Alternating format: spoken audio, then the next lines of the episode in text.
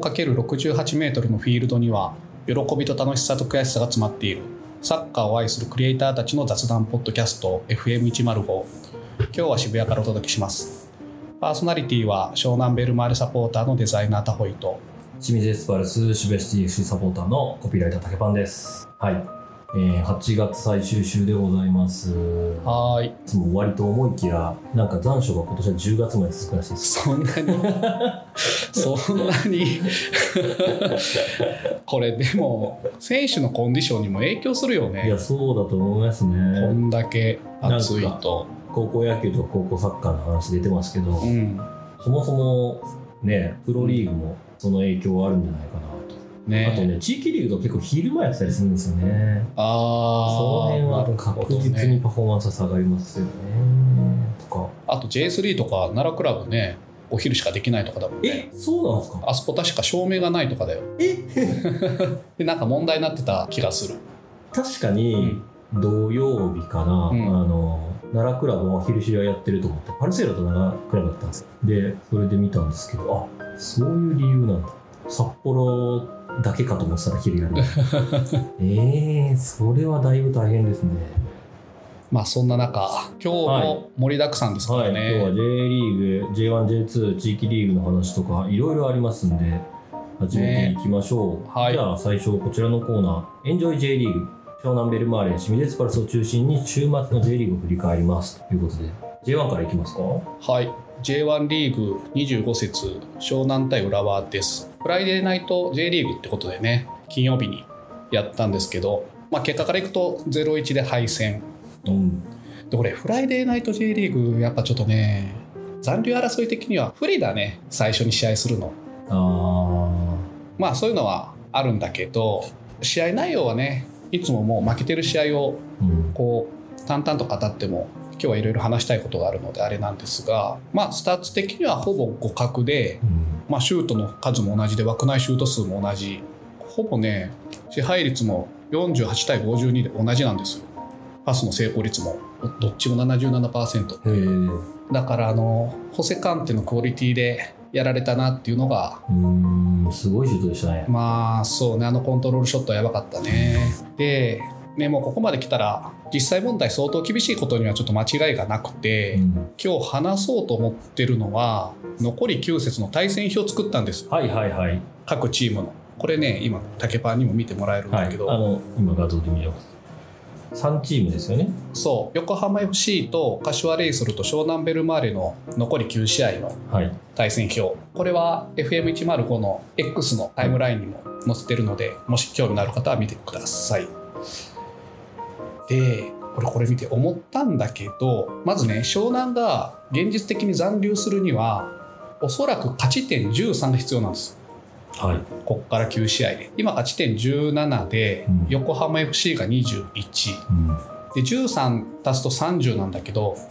まあ、横浜 FC が残り9節で、まあ、その勝ち点1ずつ積んで9だとすると30に届く計算よくあるはいこの残留争いになると残り試合かける1うでん計算ねするんだけどまずそこを目指さないといけないかなっていうのがありますというのが一つ、まあ、基準だからね実際ちょっとどうなるか分かんないけど、うんで横浜 FC は残り9点取ればだいぶ有力かなと、まあ、レイソルもその辺だよね今20点でえっ、とね残り9節で横浜 FC とレイソルと湘南の直接対決があるんですよえっ、とね横浜 FC はレイソルと湘南とどちらもホームでやりますはい。で9試合のうちただ横浜 FC はホームが3試合しかないんだよねうーん。アウェイが多いんですね。アウェー残りはアウェーで湘南はホームが一番多くて、まあ、国立開催含むんだけど残り5試合はまあその中でねどう順位が遷移していくかっていうのが今後の見ものかなというところですまあただやっぱ勝ち点13いって30だからここをまず目指したいなというのが現実的なところで頑張って応援い。しようとい4うつ勝たないといけないですね。そうね4つ勝って4勝2分けぐらいでいくと一番いいんだけど、うーんまあ言ってもねここまで25試合やって3勝しかしてない からね3勝して残り4つそうだからねそうもなかなか厳しいのは現実あーなんですよ、うだからある程度ね覚悟を決めるしかないんだけどうんまあでもねやっぱサポーターなんでそこは諦めずに何があるか分かんないから戦うしかないかなとそうですねまだね、あのまあレイソルと3なんでね差はそはい全然1.5試合ぐらいでひっくり返る、まあ、特質がねレイソルの方が上ですけどうそうなうのよ、んで直近の5試合見るとレイソルが5試合前は負けて4試合前勝ってっていうところもう全く湘南と同じなんだけどその後引き分けてっていうところあレイソル負けてないんですねそう分け分け分けなんですねそうなのよ直近2試合引き分けのレイソルと直近2試合で負けてる湘南で差が生まれてるからまあこの辺ね頑張って詰めていきたいなと思うんってますレイソルはやっぱ失点減りましたねうん犬飼選手の加入入が会効果がちょっと大きいなとでね湘南も失点は減ったんですようんでも次ね鹿島とやるからミンテが出れないというねあレンタルなんでしたっけレンタルなんですあなおかつ水曜日に天皇杯やるんで福岡とーあー天皇杯そうはいえっとねレイソルと湘南は水曜日天皇杯やるんだけど、うん、横浜 FC はそのままやらずにうん土曜日に試合なので、まあそういうのもねこれ天皇杯割り切るのがいいんじゃないですかでもなんかサポーター的にはどうなんですかね勝っていきたいなでも2016年降格した時も天皇杯ベスト4ぐらいまで行ってんだよななんかある意味こう天皇杯が足かせにはなるかもしんないねまあただいい中で掴むっていう意味ではねうんこの間も天皇杯勝ってその後勝ったしああまあそうですね、ちょっと難しいところではありましたはいそんな感じで今年天皇杯ってもうベスト8で J2 って熊本だけなんですねそなんか近年ね結構意外なところが残りがちですけど、うん今年は割と J1 まあつってもあれかマリノスもいないしマリノスいない名古屋神戸川崎うん意外とこう可能性あるでしょ柏も残ってるんですねうそうんなるほどなるほどいや勝ちたいは勝ちたいと思いますけどうねでしょいやーでもねリーグじゃないですかうもちろんうね、ん天皇杯負けてもうん降格したらあれだからメンバーは天皇杯はサブ組でいいような気がしますけどね。うんうんまあちょっとどうなるかねはい、そう今あの、まあ、湘南サポの方々は皆さん知ってると思いますけど、まあ、今節ね柏レイソルは広島と0-0のところで横浜 FC がねまさかのマリノスに4-1で勝利というそうよこれは想像しなかっうんたしかもマリノス先制するんですよねアンデルソン・ロペスででそっから4点取って勝ってますんでねハマった時強いんだよねそうなんですね、んちょっとなんかハマるハマらないあーのそそんなねう、うん、あの横浜 FC のキーパーは実はですね清水からレンタルで行ってる永井健吾なんですよ 彼は清水からレンタルで行ってレるンタルでのございますそうなのかブローダー戦をはい追い抜いてねそうなんですよスタメン獲得してるんですよね、はい元気出していきましょ言った後に元気のない話題でちょっと申し訳ないんですが、申し訳なくないけどやっぱねこれ触れないわけいかないなと思って斉藤光希選手の怪我でこれは本当にちょっと先週ね放送の時にうんまだ発表されてなくて、う、ん、ちょっと俺も発表されてからショックを受けたんだけどショックを受けたというかもう先週1週間全然気分が上がらないぐらいのね、なんかショックだったんだけどまあその怪我の詳細は皆さんタイムラインでねちょっと見てるかもしれないから教科書もまあ出ててちょっと読み上げると泣いてしまいそうだからやりましょうね、で美月はねやっぱその今神戸だけど湘南で生まれ育った選手なんですよはいで実際サッカースクールからずっとあそうなんですそう藤沢出身でねまあもう湘南サポにはね可愛すぎる息子なんですよ実際情熱的で正直でうんハートも熱くてで年代別代表もね常連だから、本当にその最高傑作の一人であって、まあ、サポーターみんなが思い入れのある選手ですと。でね怪我した時に三木谷会長がやっぱもう神戸に完全移籍で4年契約を提示したじゃない、はいまあ、これから多分湘南と神戸と本人との話し合いになると思うんだけど水木が一番ね復帰しやすい環境をもう選べばいいと思ってて多分神戸と湘南だとサポートできる金額とか条件が違うと思うんだよね、まあ、多分湘南も複数年の契約を提示する可能性あると思うけどやっぱ金額も違うし、まあ、そこが三月本人がまあ一番条件のいいところ選んでいいと思ってますと2020年にねロシアに行く時にいつまでの湘南の斎藤光希ですって言って出てっただけにね、うんいや寂しいなとは思うけどしっかり直してねまた元気な姿を見たいなっていう思ってますあとこういうのって、まあ、美月すごいポジティブな人柄でノートを始めてねそうなんです、ね、そう斎藤美月のねノート毎日更新するって言って始めたので結構それはちょっと俺も読んでいこうかなと思ってて東北大震災と同じようにちょっと美月の経過をあんまり風化させないようなあ風にしたいなと思ってますなのでもしかしたら今後も放送でちょいちょい美月の話をあはするかもしれませんといったいぜひぜひところで、ね、最後やっぱ美月にエールを送ってね行きたいなと思いますといったところで頑張って待ってるのでゆっくり焦らず直してくださいと、はいはい、ちょっと泣きそうになりながら喋っいちゃやっーたまあこれはしょうがないというか、うんそうであるべきですようんいやー J リーグ史上最大の事故かも一つじゃないそうですねこれはね、なんかフットボールタイムでウッチーもちょっと泣きそうになりながらコメントしたもんね、本人もやっぱその辛さは分かるだろうからうんいや1年以上かかると言われてますけどねどうなるかそっからリハビリしてだからうんまあなんか難しいですよね人体の怪我ってなんか、うんあの骨折とかと違って、うん、なんか治りづらさが難しいというかそうねくっつけばいいものではないし手術もすぐにはできないんですよね確かあそうなんだなんか腫れがちょっと引いてからですよつけてあーとかでちょっと症状によると思うんですけどうんであと動けるは動けちゃったりするとこもあるんでさすがにでも今回は人体だけじゃないんでそうなんだよね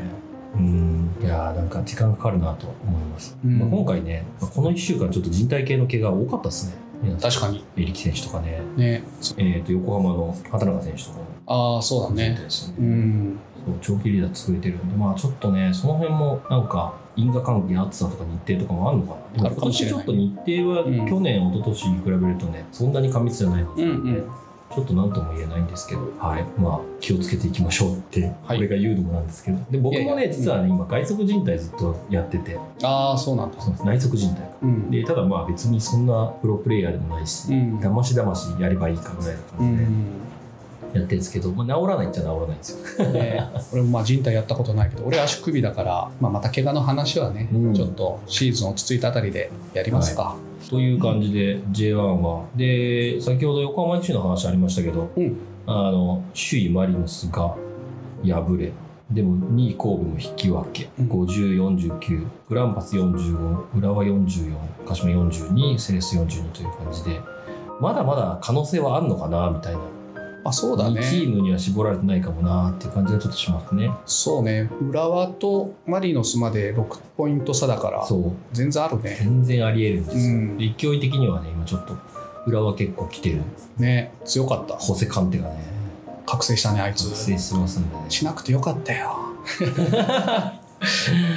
ちょっとそれがありますんでね、どうなるかはでいすけどね。はい、という J1 リーグも残り9 9節節となってきました。はい、ということで J2 行きたいと思います。J2 は32節が行われました。こっちはね、残り10節ですね。うんうんはい、もう10か、残り。うー厳しい。はい、ということで、はいえー結構ね、うんいろいろありました、J2 は。えー土日開催だったんですけど、土曜日、まあ、町田はね、山形に、まあ、勢いがめちゃくちゃある山形だったらどうなるかなと思ったら、はいはい0 0ですよ、ね。 5-0、は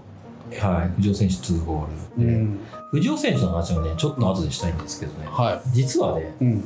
U23 のうんオリンピックの予選が始まるんですよ、来週はかいら。は意外と知られていない、いうんアジア予選がの一次予選が始まります。そうなんだ、 7日からかな、9月知らなか7っ日たから始まるんですけど、まあちょっと誰が出るのみたいなところがね、うん、ちょっと今 U23 チームちょっと微妙なことになってるといあうかーなるほどねあの J1 でスタメンクラスがほぼいないああ言ってたねような状況で、まあ、藤尾選手とかちょっと期待していきたいな確かに、細山王って言っちゃうんですけど、浅田真央みたいな言い方したんです けど細山王柏の柏のとの争いですけど、藤尾選手絶好調でございますなるほどで首位町田はそうだったんですけど、はいえー、2位岩田が千葉に3-2で負けました土曜日頑張ったね千葉千葉3点先制してから2点追いつかれてね、うんまあ、これもねあの18歳後藤君が2点取ったりとかしてるんですけどあ岩田のね岩田の後まだ高校生ですかなんかえぐいシュート決めてたねら、はい、彼はどうなるのかねというですけどうんでさらに4位ベルディが岡山に2-3で敗れるなるほどで、えー、と上位陣でいうと大分負け甲府負けとかがあってうんで長崎がね4-0で勝って長崎がちょっと上がるんですけどっていう状態で日曜終わるんでうんあ土曜日終わるんで日曜日ね清水はね秋田に勝てば2位浮上だったんですよ、だよねえー結果まあご存知の皆さんも多いと思いますけど1-1のドローでしたまあ負けなかったから良かったかなというところなんですけど失点の仕方がね今シーズン初めてじゃないですかねああいう失点はあのシンプルミスコーナーキックのボールを、えー、権田選手がオウンゴールっていう珍しいですよねキーパーのおーしかも代表クラスなのパンチングしようとしたら、うんあのちょっと軌道が変わってボールのうんでパンチングの角度がそのままゴールに吸い込まれちゃった感じがしたあっていうオウンゴールだったんですけどなかなか見ないのと、まあ、権田選手ってところがさらに驚きだったのと、まあ、ゆえにちょっと勝ち点さん欲しかったんですけどカルリノス選手がねまたゴール決めてなんとかドローちょ11戦負けなしかなこれで素晴らしい負けてはいないです11戦行き過ぎでも結構負けなしでー、す、あのーまあ2位になれずただポイント差1まで迫りポまインしトた差ね1です岩田とうんでベルディとはポイント差がちょっと開いたかなとそうだいねうところがあります、で、まあ、その下はねもう結構開いてるんでうんあのまあ自動昇格争いはこの3チームで1枠争う感じかなというところではありますけどベルディと3差ですかねうんはいジュビロベルディが4 3のまいやー勝って58にしておけば2位だったぜただ直近5試合4勝1分けだから清水が一番そうなんです、ね調子がいいよねナンバーワン調子いいチームではあるんですけど、うんいやー、という4連勝の後5連勝ならずでございました。いや、残り10節かー、次はどこですかえー徳島ですね。おで徳、島かまあ、実は秋田戦もそうだったんですけど、イングリ選手不在、はい徳島戦も不在、なるほ2ど試合出場停止を食らっておりますので。なるほどっていう中でのやり方がね、2トップだったんです。442で行ったんですけど、なんか乾不在の時に、フォーメーション変えがちなんですけど、はいはいなんかね、乾の代わりになる選手がいないっていうか、同じフォーメーションでそのポジションをやれる選手がいないっていうのが最大の課題で、それは変わってなくて、なんかトップ下タイプいないんですよ。ああ前回も言ってたね出しちゃったみたいなえー、町田と、うんえー岩田にいます。どっちも完全 席でし完全ょです。はい。呼び戻せません。 町田と岩田と、あとデンマークの方にああ出してしまいましそれも完全でねた。はい。 誰かいないんか、夏補強できるトップ下いなかったんかっていうのですと、もうウィンドウ閉まったもんねトップ下は誰かいなかったですかね。なかなか今トップ下系の選手ってね荒木遼太郎とかーあれもそうでもないですうね、んゲーム作るタイプじゃないですもんねゲーム作るタイプのトップ下がねうん欲しかったですねなかなか難しいね難しかったですね、もうウィンドウ閉まっちゃったんでね、まあ、海外から誰か来るとかは絶対にまあもうこのタイミングだしなさそうなんで本当は熊本の平岡君とかねああすげえ合いそうだけどね平川平川か平川令和平川麗が来てくれたらうん最高ですよ、ねいやそう平川麗いたじゃないですかう、ん、まあでも絶対さすがに熊本さん的に出せないと出せないよねもうね平川あれはでもやっぱずーっと東京で見てきたし、ん僕撮影とかもしてたんでうん、思い入れ強いっすよね、うんあの、まあ、久保建英選手とそうだね比べられることが多かった選手ですけどね、一1個上ですけど平川選手は彼も相当な覚悟を持ってね熊本に移籍したもんね、いや今もう完璧な選手ですよあめちゃくちゃ欲しい欲しいよそうじゃんいたじゃん ザトップ下いたじゃん大木さんとのね出会いが良かったね彼はあーいや欲しい欲しいちなみに次節岩田は秋田とやりますよあそうなんですくせよ者秋田ね強かったですよ、シュート数は秋田の方が上回ってましたうんうんただなんか枠外が多かったんでシュートのなるほどでも崩しうまかったですねあの、裏抜けて幅取って空いたスペースミドルみたいなのが多かったんですけど、いやーすごい素晴らしいチームでしたただ後半で最後の方はやっぱボランチ2枚がうん緑落ちてきて、うんもうずっと清水の攻撃で前半は結構やられてました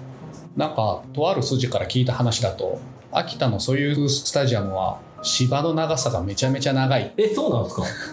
すかもうねアンチフットボールのためにいろんなことがチューニングされてるらしいよでも全然フットボールでしたよ。あ本当あの、 わかりやすい。裏あ抜そうけ、なんだ幅取り、スペース開けうて、ん、入り込んでみたいな。あ、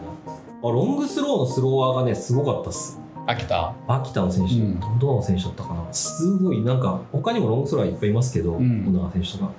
あの、めちゃくちゃ飛ぶ。あ本当に。でもね、あの、全然、めちゃくちゃいいサッカーしました。この試合だけだったのかな。まあちょっとわかんないけどね、うんあの面白いなと思ってその話聞いてね、そうかまあ確かにチームによってねホームスタジアムの芝の長さ適した長さに変えるような清水はめちゃくちゃ走ります、ボールが。あの長さもそうだし、水めっちゃまくんで、うんうん球走る。うんそれが向いてんのかどうかよくわかんないで すよ、めちゃくちゃ走る。はい。という J2 でした。はい